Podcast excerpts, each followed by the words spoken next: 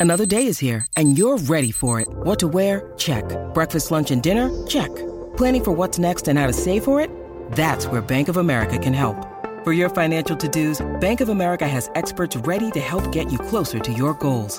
Get started at one of our local financial centers or 24-7 in our mobile banking app. Find a location near you at bankofamerica.com slash talk to us. What would you like the power to do?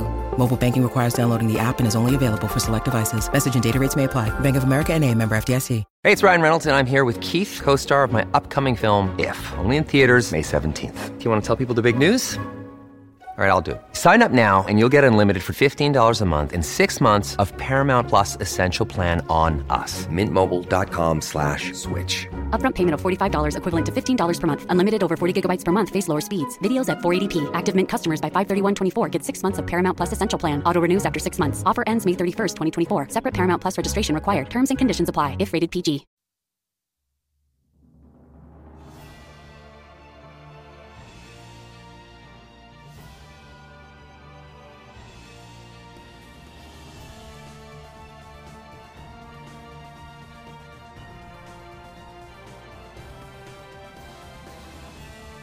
Hello, survivalists. This is the Crux True Survival Stories. I'm your host, Casey McIntosh. I'm joined today by Julie Henningsen, and we have a special guest today. His name is Steve Rodgers. He's going to tell us a harrowing story of a river trip gone gone wrong. So, how are you doing today, Steve? Julie? I'm doing very well.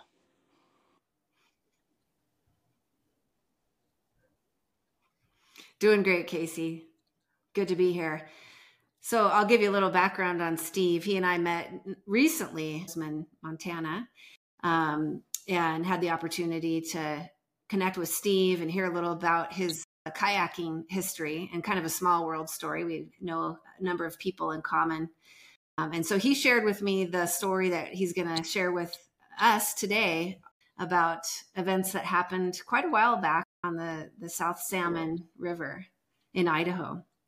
I was just going to ask you, Steve, do you still kayak? I was wondering if you're still, if you still have white water in your veins or not. I, I do. I really like to. Um, it's kind of one of those things where you, you run out of friends where they might have gotten scared or they had a kid or whatever that might be.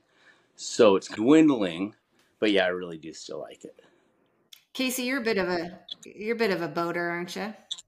Before having kids, I dabbled a little bit in whitewater kayaking, but um, I was telling Julie on one of our last episodes that I went into a hole on Buffalo Rapids. Oh, sure. So I went on Buffalo Rapids and I had no experience and I was in an inflatable kayak and followed somebody I shouldn't have been following right into a giant sized hole that just thrashed me for mm-hmm. a good while. And then it was like the first rapid of the river trip. So I had to just get back in the boat and keep going down. And that was not a very good introduction to whitewater for me. No. Steve, maybe you can just start by setting the scene. Tell us where you okay. were, what the plan was, what you were doing, who you were with, and uh, sure the big picture. Righty. Um, sent over to Idaho. Originally, we were going to do the West Bruneau, and then that dropped overnight, the flow.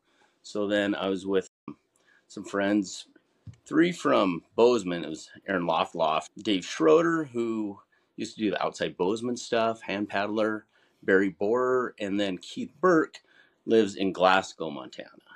And so uh, we decided that we are going to hit the South Salmon instead, just because it was, it was flowing.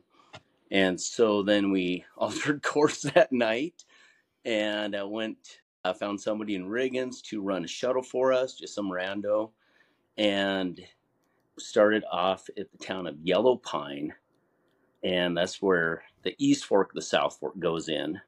And so then we ran quite a bit of the East Fork the South Fork into the South Fork of the Salmon, and it was going to be a four-day self-support kayak trip. So all of our stuff's in our kayaks, and um, I made it to day three, basically. I had some issues before that, but it was on day three when everything really went south for me.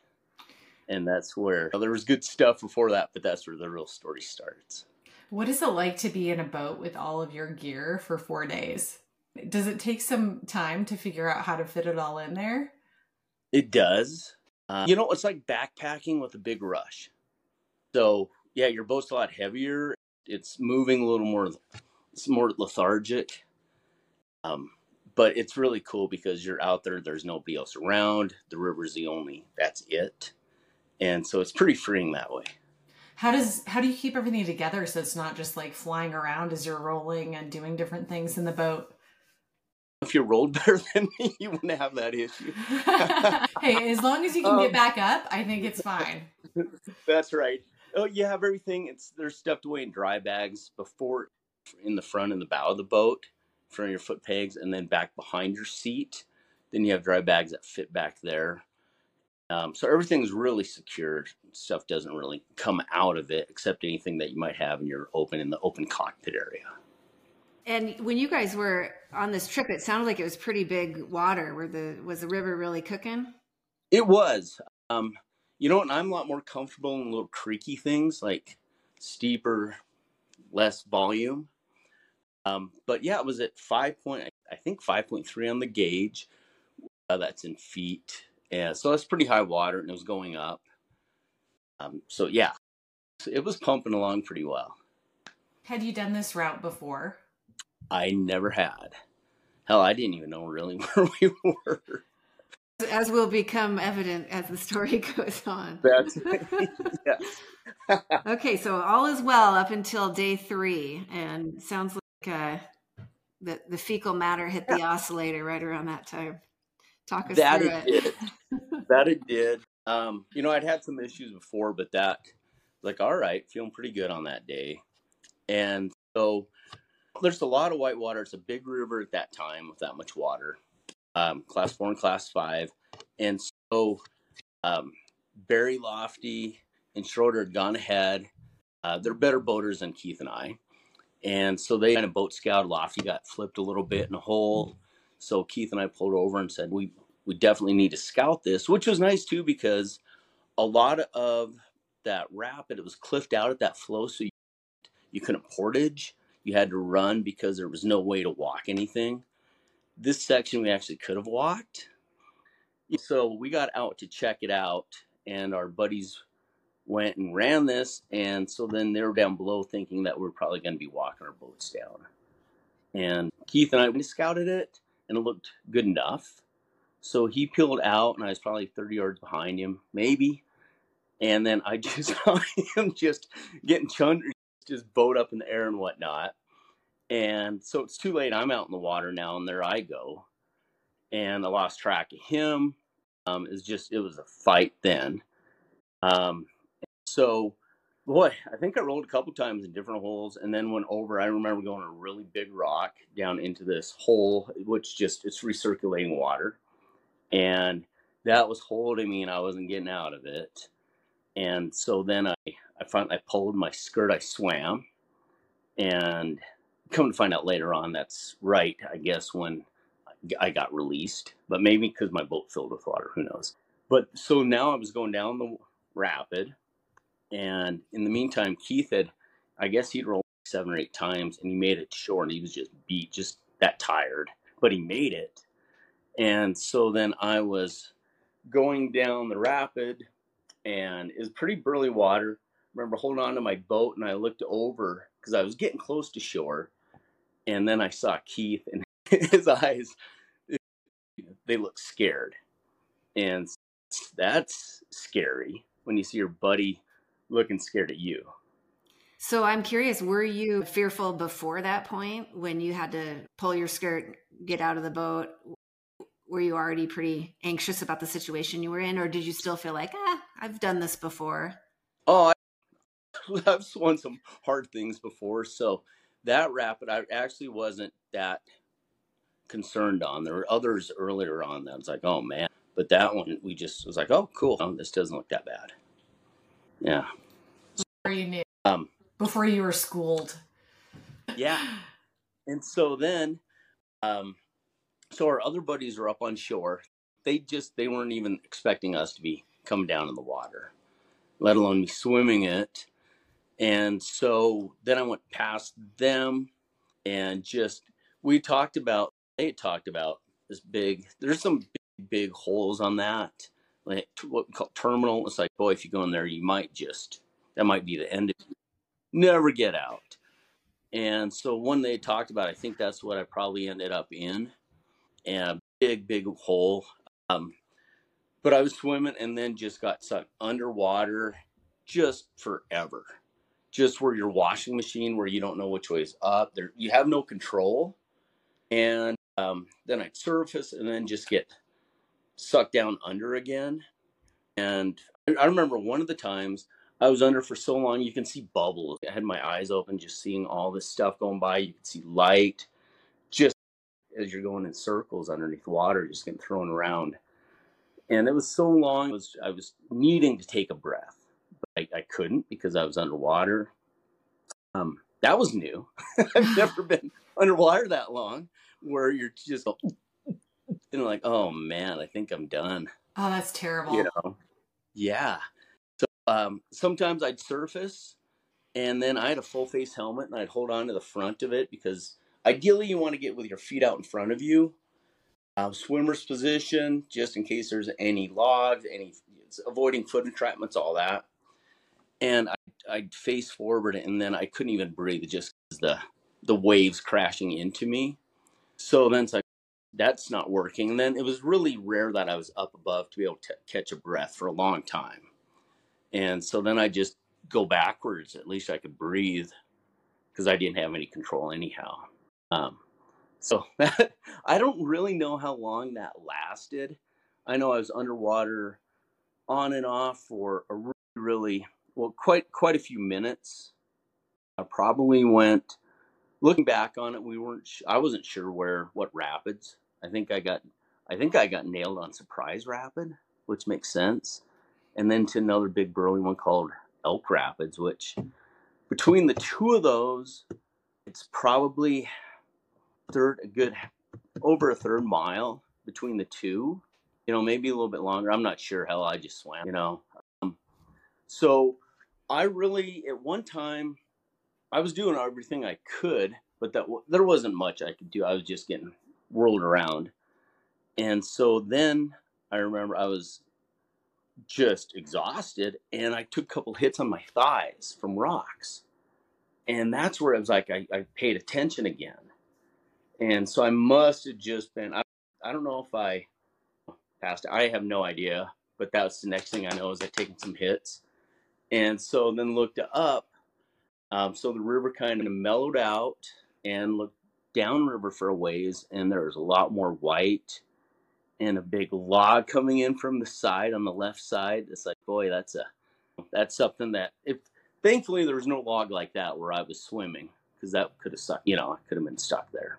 Um, but I saw that and um, I was like, I that's gonna be the end of me. I'm surprised I'm able to see that right now.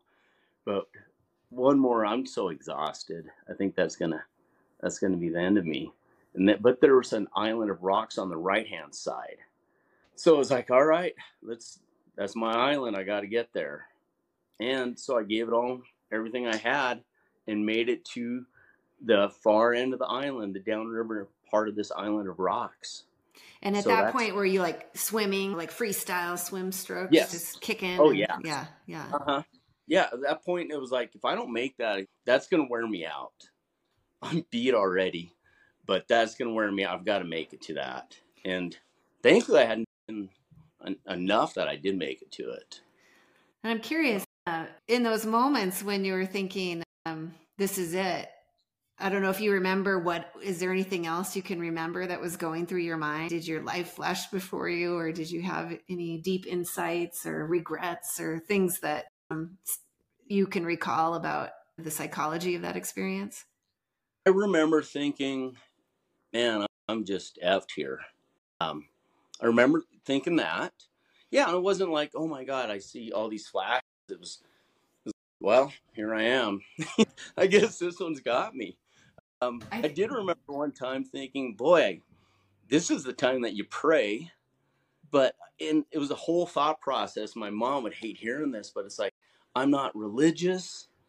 And so I that would be pretty hypocritical of me now. So I did have that thought, but that's the only one I remember as that and just on, I guess this is it. It's really interesting because in moments like that, everything narrows to that very moment that you're experiencing, and all of the things that are going around in the background completely stop. And it's like there are very few moments in life where you have that kind of clarity on exactly Mm-hmm. exact moment. Oh yeah, I've had that a couple of different. One time I was afraid I was going to get avalanched, and- or I lost a ski off a cornice, and there's all these ravens circling up, and I'm crawling back up to get to my ski. I was going, "Don't be my day, just don't be my day." Ah. That that's what I thought. I was like, "Oh, I guess it's my day." Yeah, that's your the day of your death is your day. That was my- it's that's my, my day. time. that would be like has the opposite of my day. My day would be like I won the lottery. Like on the other alternative side of that. I hadn't thought of it that way. You're like your day is doom and gloom. I should say, "Don't be that day," but yeah, I Yeah. call it my day. The day of judgment.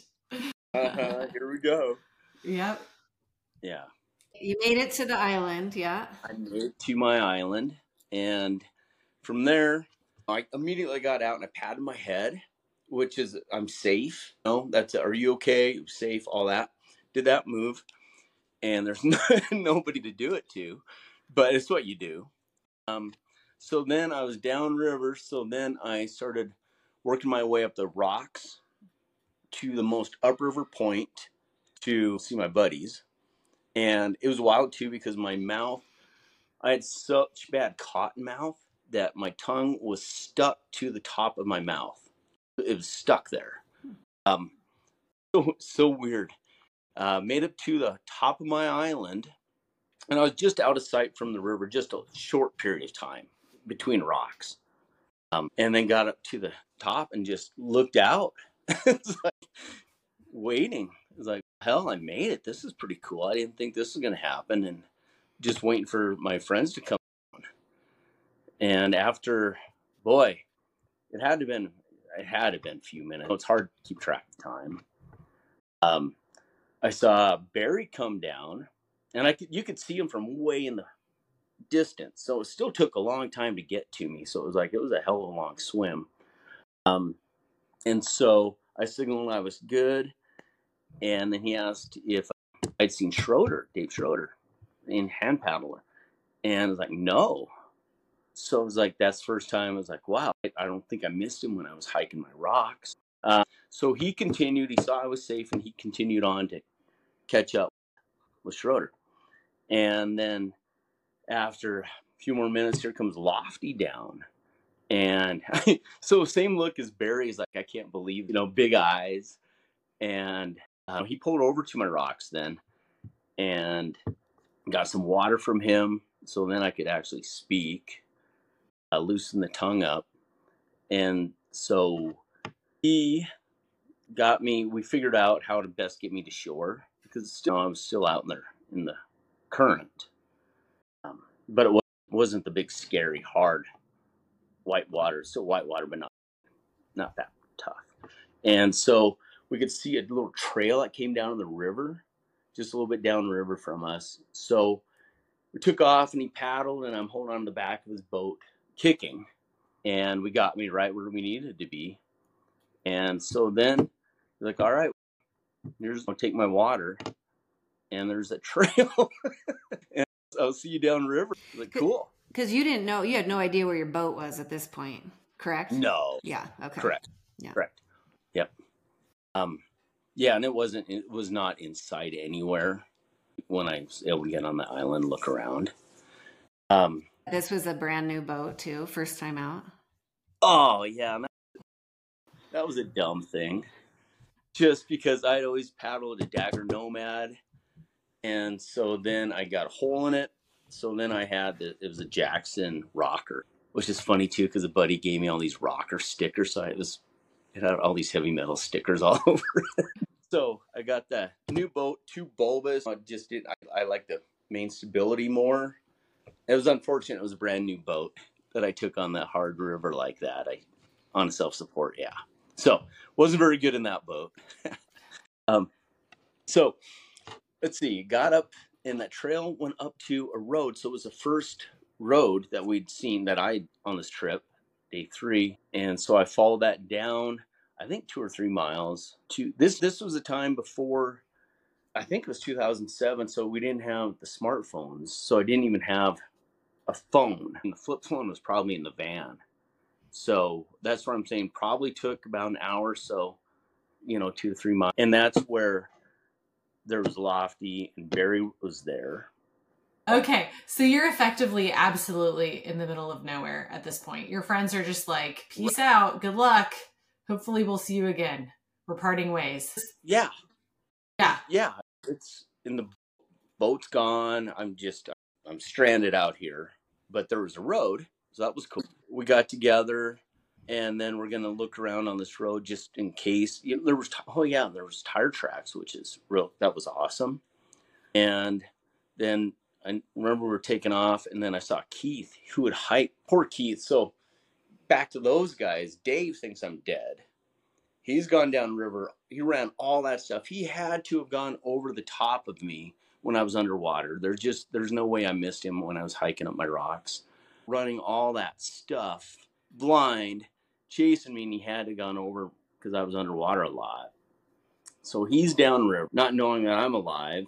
Here comes Keith who had uh, Portage carrying his boat through those because he was not getting back into it, and those guys took off to try to help me.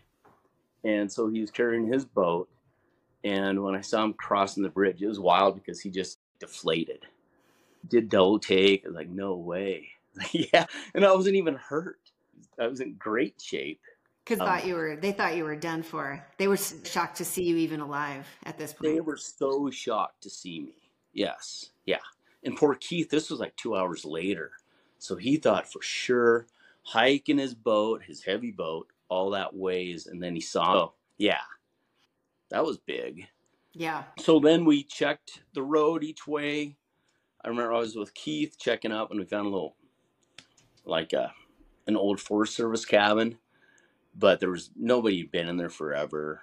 It's pretty, not nothing there, no phone, nothing to help me.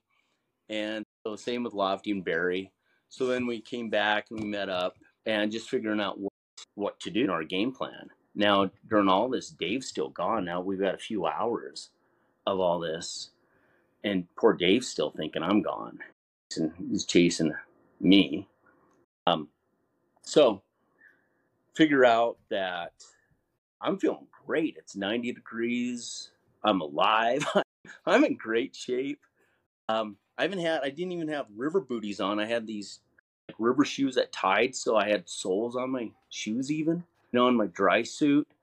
So think Barry had found my paddle somehow right by the bridge where we were meeting up. He just walked down to the river for some reason, killing time, and there was my paddle, way down, miles downriver. And here's the funny thing too, because it in a marker on it has my phone number says beer upon return. I was like, how'd you get that? Something made me walk down the river. You owe me some beer. I was really thirsty. yeah, he knew that you had that sticker on your paddle, and he just wanted to redeem some beer. He's brought that paddle back to me a few times. Owed him a few beers. I owe him a lot. Yeah. I was just wondering so, how many times you would you were going to have to shotgun a beer out of your booty when you um, met up with your friends later. Oh, that the tradition? That's the tradition that I it's know. The of. tradition. Oh, most definitely. Yeah. yep. It so is. It's only one per swim, but that's oh, a good oh, twelve pack swim. Yeah, for sure. you might have to go to the hospital if you did all of those in a row. Yeah, in the stinky booty. Yeah, it's a lot of booty beer. Right. Drink it out of your own booty, or is it somebody else's booty? Because that would be worse. No, it's got to be out of your own. that makes it maybe a little better. I think. I feel pretty gross. I don't know. Yeah. Let's see. We're there and figure out there's a road, tire tracks on it. I'm looking pretty good. Well, these guys got to go too because Schroeder's downriver. I need to catch up with him. That's concerning too because it's a big wall. It's a hard river and he's by himself. Very selfless to try to get me on that, by the way. So I had my dry suit. I had my paddle now. So we put, I got, I know I got a, a headlamp, some sausage, uh, water, and I think a knife from my friends. And could Lofty was trying to give me his little bivy, but it was like, I'm good. I've got a dry suit. You know, it's 90. So anyhow, it only made sense that I figure out the road by myself. I don't have a boat. Who knows about this road? But I'm safe. We we talked through. It made sense. So they continued on downriver, and I went up this dirt road, and there were some houses. Not even dilapidated cabins, but houses. But there was nobody at any of them. Of course, they all have the no trespassing signs everywhere. But I knock and no tire tracks. So continued on that for a ways until the tire tracks went down a hill and there were all these mailboxes. So I was like, well, I'm, I'm not going to carry my knapsack. You know, I was like a hobo with all my stuff, my in my dry suit on my paddle. By now, I'm wearing my shorts and the shoes, and not even wearing my shirt at the time. And so, drop all that, put my shirt back on, be presentable, and walk down the trail. And then saw one house that looked like uh, a window was open. It was curtains moving in there. Found out later on. So it was like, oh, cool. So walked up to that house, and of course, that's the house that has the no trespassing sign. Then trespassers will be shot. Survivors will be shot again. So that's a welcome sign if I've ever heard of one. Yeah, most most definitely. Yeah. The, so, the last door you want to knock on. the last one. Oh, yeah. And you have all the stuff. I'm thinking of what is it, Pulp Fiction oh, with yeah. the red ball. I've got all that going in my head, but it's where I, I should go because the tracks go here. So I knocked on the door and um, it took a couple minutes. And of course, this guy answers wearing a towel. it was like, hey, could I get a ride? And he just kind of looked at me. I said, I, I had some issues on the river and um, could I catch a ride, please, to like Vinegar Takeout or, or I think I can't think the other spot where I could maybe catch a boat or to Riggins. That was our plan. Was if I wasn't at the Vinegar Takeout when they got there, I would meet up. We even meet up at the city park in Riggins, Idaho, and that's after the main Salmon comes in there. And he just got. I didn't get why he's just looking at me funny, but he goes, "All right, come on in. So I stood there because I, I stunk too. Oh, because I, I, a lot of adrenaline and it was three out of four days the same shit. Um, so stood there in the entryway and he gave me some water and then loosened up a little bit when he figured out I, I really was, I, he didn't need to shoot me or anything. And so then that progressed to iced tea and I found out that the, the tracks, the tire tracks, were he and another person who was there year round. So he was one of the few people in this whole area that was there year round. Um, you get his supplies flown in through a a mail plane that brings the mail, and he could get supplies ordered that way. And he was with one of his neighbors up up the road, and so they were trying to break over this pass into the little town of Warren which I guess is about 20 miles away. And so that's how all that came to be. That I saw the tire tracks and followed those, and that's it's out. You know, I mean, it's we got stuck there all night. Got back about two thirty in the morning after digging out, and we couldn't break through on the pass. Okay. This episode is brought to you by Reese's Peanut Butter Cups. In breaking news, leading scientists worldwide are conducting experiments to determine if Reese's Peanut Butter Cups are the perfect combination of peanut butter and chocolate. However, it appears the study was inconclusive, as the scientists couldn't help but eat all the Reese's. Because when you want something sweet, you can't do better than Reese's. Find Reese's now at a store near you. So you realize in that moment that th- there's no way in or out by vehicle from where you are. You're sort of on an island. Yeah, exactly. So that was the time I was like, oh crap. Um, because I thought it would just, I could maybe just catch a ride then. So I'm at the cabin. Jim Kelly's his name. And I, I introduced himself. And so we figured out that it could maybe try to walk over the pass to the town of Warren I wouldn't make it there that that evening, but that was an option. Found out from there that from where I was, it's actually the first time a trail actually goes down to the water. And so I think it was like 12 miles or so. Could hike to Mackay Bar and from there try to get a jet boat, bum ride on a jet boat um, to take me down. Um, and still during this time, I was thinking possibly that my friends could get there that night. I found out later on they still had 10 or 12 miles on the South Salmon, a lot of stuff and then a long way on the main salmon to get to rig. So, um, so while I was figuring all that out with him, he's like, we could also let me call my neighbors and try to game plan this a little bit and see what we can come up with. And so it was awesome because we went from water to iced tea. Now we're drinking beer. that makes everything well, easier. It makes yes. everything easier. Well, he's. I even got to take. I took a hot shower and I had a shower beer. It was my life is great right now. You're probably thinking, I don't need to get out of here. I'll just hold up for the rest of the season with you guys. yeah, yeah, that poor guy. no, I was in the I was in the mode of just keep going. Oh, it's just everything's working out so well. Let's just keep going. In the meantime, back to the river, all my buddies had they a few miles later, three or four miles later, they caught up with Dave and first thing he was asking is about me, and he couldn't believe it because he this is hours, hours had gone by, and so they're up till him I was, and he had. Meanwhile, he pinned my boat. It's a big boat, a creek boat, 80 gallons. Well, that's a lot of water. It's a lot of weight. And so he had gotten that off. And then they had found there was a ranch there that nobody was at, but they got my they put my boat up in the barn. So we'll figure that out another time. Yeah, and at least it's perfect. accounted for. Yeah, they stashed it in a location. Remember to go back to. Yeah, somewhere along the river here. and so then while they're going down, so everything's good in their world too. I'm safe. Um, they ran into another pretty burly rapid, so they got out scouting. There's another group up ahead, and we hadn't run into anybody during those three days. And they're watching them run. There, I think there was two cats, two cat rafts, and maybe a raft, and then some kayakers. And one of them, one of the kayakers swam on that rapid. And so Barry ran up to him on a rock. He was like, Hey, do you want this bag? A throw bag, a rope. And the guy looked up at him and said, Hey, I thought you were on the Bruneau.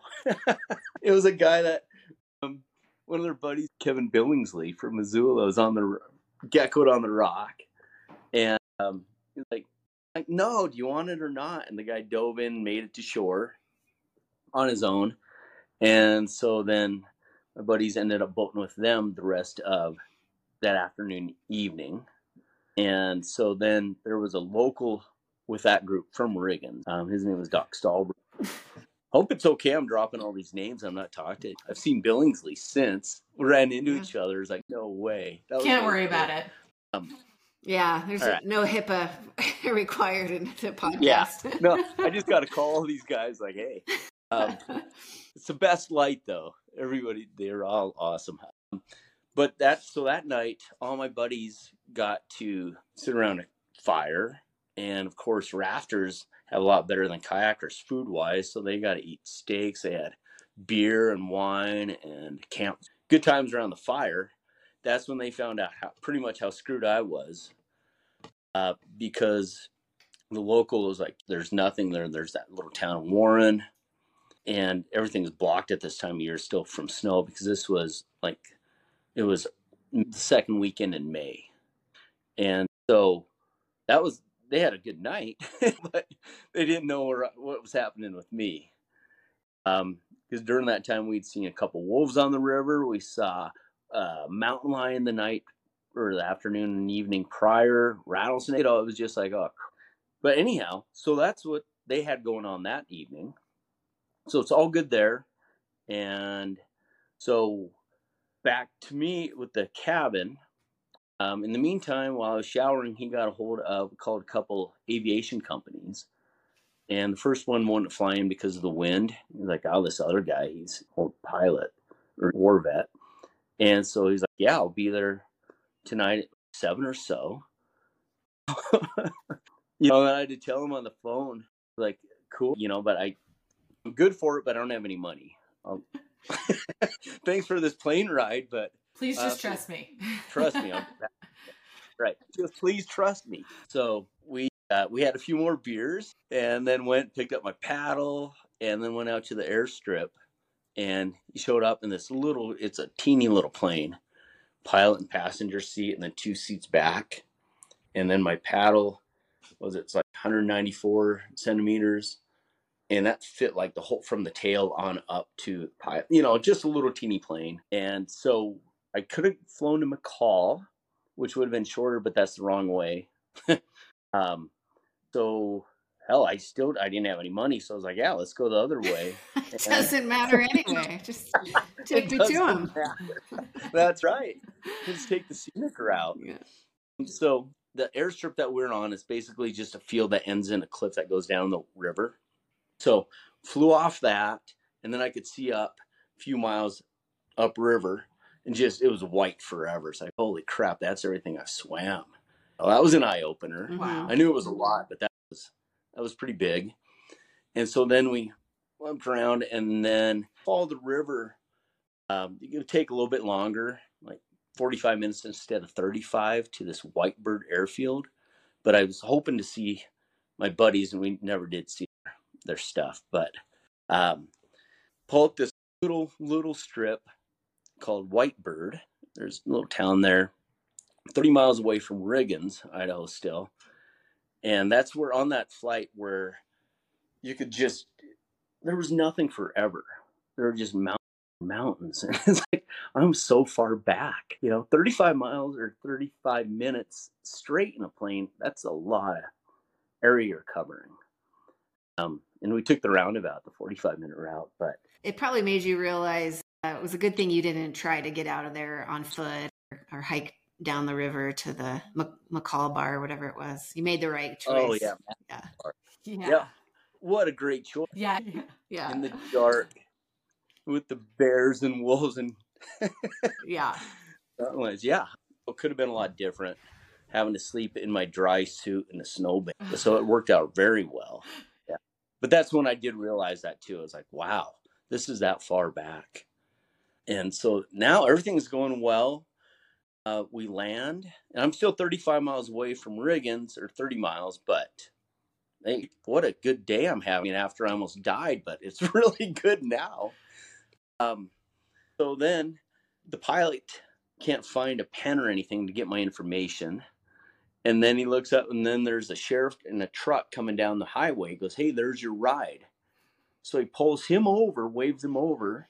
He gets a pen from that guy to get all my information down. The sheriff, I threw my stuff in the back of his vehicle in his in the bed of his truck, and he gave me a ride to Riggins.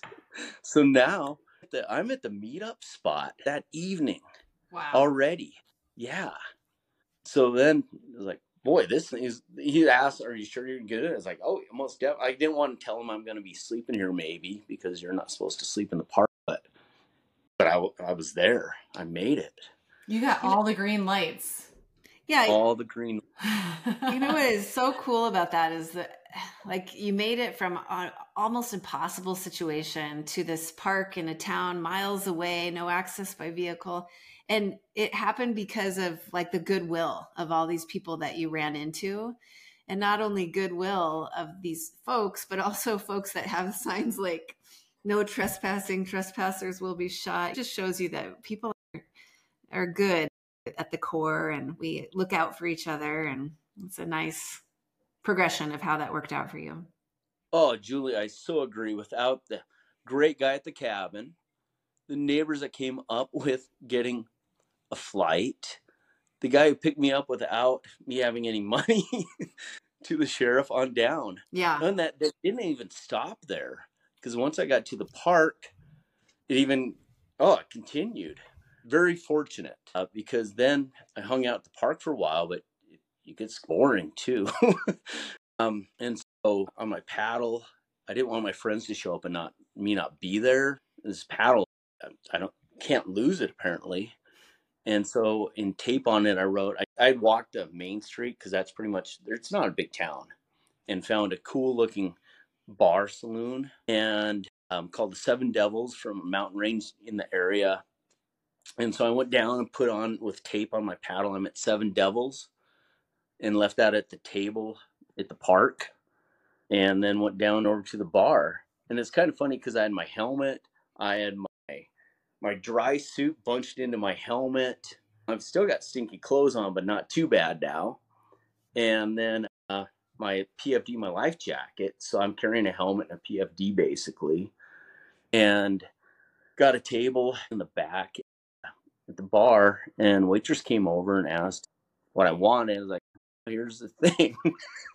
I had some issues on the river and I caught a plane into here. Cop gave me a ride to the park hoping my buddies will show up tonight, but probably tomorrow.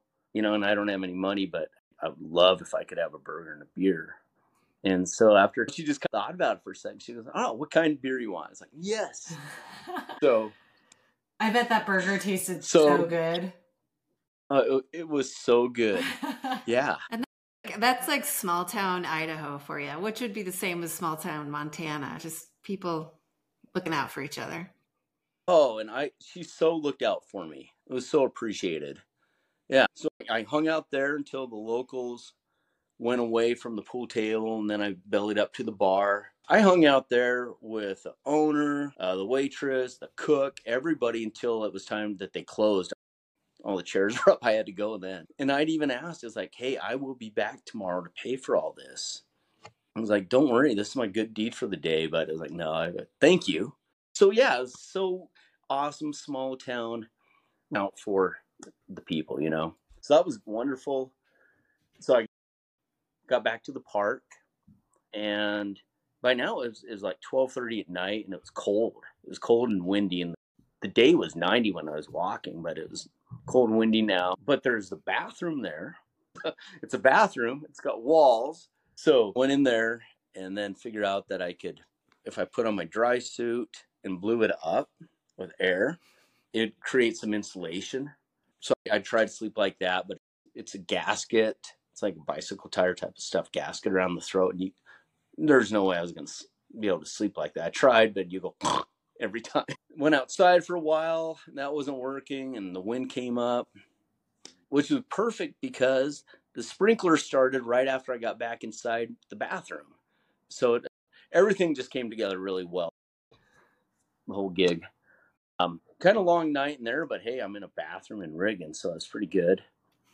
Um, all it's all relative. It's all relative. Yep, exactly. You're the type of person that takes the right attitude about it too. It's all in the eyes of the beholder. So you had a, a great attitude about it.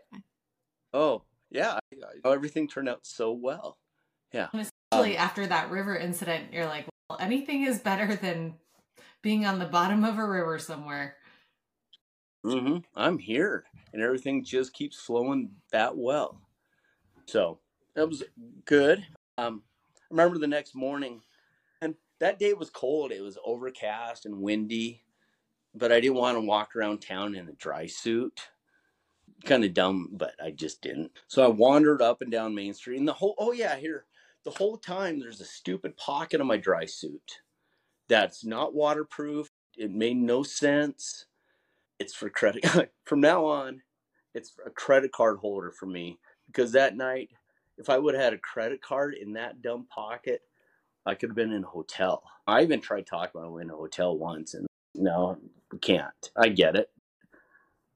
Now I've got it. I have a credit card Julie, you like this in my first aid kit. I've got it in my dry suit. it's one of the 10 essentials. It's the 11th essential. I bummed, finally, a bummed coffee at the gas station. She was cool enough. You know, I, I, I promise I'll be back and pay. Did that and then wandered up to uh, a cafe that we'd eaten at when we were going through at the far end of town, like my buddies would be coming in through. And they'd give me a free coffee. I was just trying to warm up, and I was like, I don't have any money. And then later on, she bought me lunch.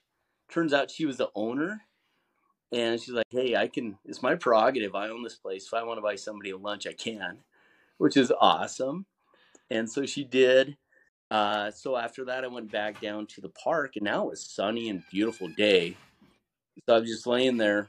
I even got a little nap in, and then by the time, yeah, later on, I took a nap. Then my buddies come rolling into town, and their van.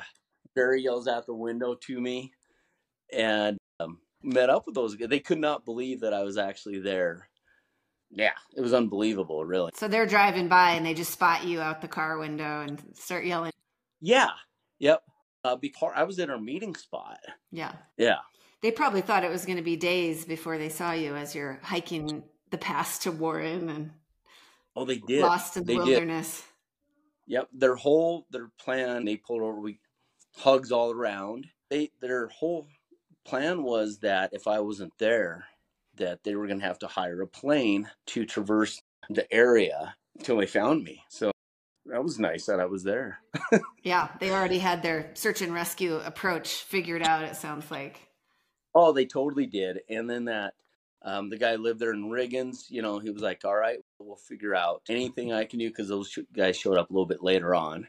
Hugs all around again with them, and anything I can do. Your boat's at a barn somewhere. You know, we'll get it figured out. So that was amazing. Again, I went to cash machine and went up and paid all my dues everywhere. Gas station, I had to wait till the bar opened to go in there and give them money too. Yeah, and then later on, I wrote thank yous to the to the lady Barb at the cafe. I think it was called Cattleman's Cafe, and then also Jim because when I was at his place, I wrote down his address because I saw a piece of mail and I wrote that down. And so I wrote everything down right after when I got back, just so it was fresh in my mind. And so I printed that off and I sent it to him. Found out a few days later when I called the aviation service, Ray's Aviation out of Cascade, who picked me up, that they had received a phone call from somebody at um, at the ranch at the barn. He found my kayak in his barn, and so then when I was talking to Ray, he was asking me the size and the weight. And so he was going to take a delivery in anyhow. He just wanted to figure out what size of plane. So he flew in and took my boat back to Cascade, Idaho for me to pick up. So it all, yeah, that's when it was embarrassing again with all the rock stickers all over it too. When were you ultimately reunited with your boat? Was that months later? was later on it was just a few weeks later oh by the way ray didn't even charge me for going in and getting my boat That's amazing. he just picked it up that's so cool yeah i paid him for my flight but um and it was over memorial day of that year uh drove out and picked up my boat so just a few weeks later had to go out and get that and the final funny thing on that was uh, my girlfriend at the time and i coming back it was dark in Idaho where we got a little cabin and then got up the next day and there were those road cleanup signs this is dedicated to and it was Yahweh 666 or whatever. You got to be kidding me. Just get home. Yeah. That was like the Adopt a Highway organization. That was their Yeah, stretch it of was the road. uh, Yahweh that was six six six. Uh-huh. Yeah. All that worked out so well. Yeah. Your story reminds me of a day that I had after I went to Bozeman to visit Julie. I was driving over this direction and my car, the check engine light came on, and I'm just about to hit the Hmm. pass. And it's like springtime, and it was pretty cold still, and I did not have any warm gear in my car or anything. So if I got stranded up on Mhm. Homestake Pass, I'd be in big trouble. Um, so I stop at the gas station in Manhattan, and I'm on the phone with my husband trying to figure out what's going on. And it's clearly like something going on with the coolant. And I'm on the phone with Mhm. Julie. What should I do? Should I just like try to figure things out? And then this guy just pulled up and was like, Hey, could I help you out? Turns out he's a mechanic. and he he just happened to stop in there to get gas and he's like, Oh, I'll help you. So he gets out, A few minutes later, this other guy comes into the parking lot. He's wearing like his mechanic outfit. And he's like, Hey, here's the key to my shop in case you need any tools out of there. It turns out that I needed a hose. The the coolant hose Mm-hmm. had a hole in it, so it was just spraying everywhere. So the guy that originally stopped to help me went to Belgrade to pick up the part that I that he needed. Came back, went to his friend's shop, got the piece that he needed to fix, fix it. Came back to the gas station where I was, and finished fixing my car in the parking lot at the gas station. And then he was like, "Just, I'm gonna just stay on the highway with you for a little bit. Just wave when I get to my exit, just to let me know that your car isn't overheating, and make sure you text me when you get home." And um, so anyway, it was the same, it was the same kind of thing. It was not like luck and luck and luck and luck like you Yeah. got it, but I was just like, "What in the world? How did I get so fortunate to be just in the right place at the right time?" You know what I mean? Hmm. Most So- definitely. Yeah. Yeah, we got to have some nice people out there. I bet most people would do that. I think we feel surprised at how um, how much we look out for each other, but it is human nature. Yeah. It is. Thank you so much for being on the Crux True Survival Stories. We appreciate you being here. Yeah. Yeah, thanks, Steve. So, Thank what you both. I was Yeah. going to ask you one question about um, that swim. I was just wondering if it changed your perspective on anything. I guess two questions in one. So, first question Did you ever go back and do that again? I have not. I would love to. It just hasn't worked out. I want to do it at low water, but it's not worked out. Yeah. You know, just timing wise. Right. I would like to do that and just check it out. After going through that experience, did it change the way you lived your life at all? Or did you just brush it off as being like one really intense day with like a good ending? You know what? It it didn't change the way I live my life. It did. I got spooked one time. After that, the next time, first time in my boat after that was big timber. The first big timber race ever, and you don't have time to think, so that didn't matter. There was good safety. But after that, went up to the Yaak in northwestern Montana, and it's cool. I've done the run, and getting into a canyon and I actually I got scared. Finally, uh, my buddy I was with, and I boated it with him before, and it was fun. But he's like, I pulled over. He's like, "Let's look at that now." He's like, "You mean the eddy?" I'm like, "Oh shit, I do mean the eddy." Yeah, we yeah. So we boat we hiked. He was cool with all this. We had to hike out of the Yaak, rope our boats up. This crap took forever and a lot of work. So that was my it scared me. And I Mhm. never felt like that before. Um, nor after actually. You know, but it oh yeah, that was definitely because that was the first time I'd been in a canyon like that. And it scared the hell out of me. Mhm. Yeah. After that I'm good again. It it makes you think. Right. Because how do you get out if you swim in the canyon? Then you really have to do a long swim because there's no way of getting out of it. Right. Yeah. No way getting out. Yeah. That that hit my head. Sounds like it also helped, though. Maybe a little exposure therapy got you back on track. yes. Uh, as a psychologist, mom's social worker, you know, I get I get this therapy stuff. Yeah. We all need to be smacked upside the back of the head once in a while. We do. I'm a firm believer. it's like the universe telling you to behave. This is not your day. right. This is just a It's strong not your warning. day. It's a strong warning. Don't be my day. Get it together. I'm just teasing. Thanks for joining us today, Steve, and sharing this incredible story. Before we wrap up, we'd like to ask your support in spreading the word about the Crux True Survival Stories. If you've enjoyed today's episode, please take a moment to visit our Instagram page at the Crux Podcast. We encourage you to share our latest posts on your stories and help us reach more fellow survival enthusiasts and storytellers. If you haven't already, please consider leaving a rating and review on your favorite podcast platform. Your feedback means a lot to us and helps us continue to bring you compelling stories of survival. If you have a survival story you'd like to share with us or topics that you'd like us to explore, feel free to write us at thecruxsurvival at gmail.com. We'd love to hear from you. Thank you for your support.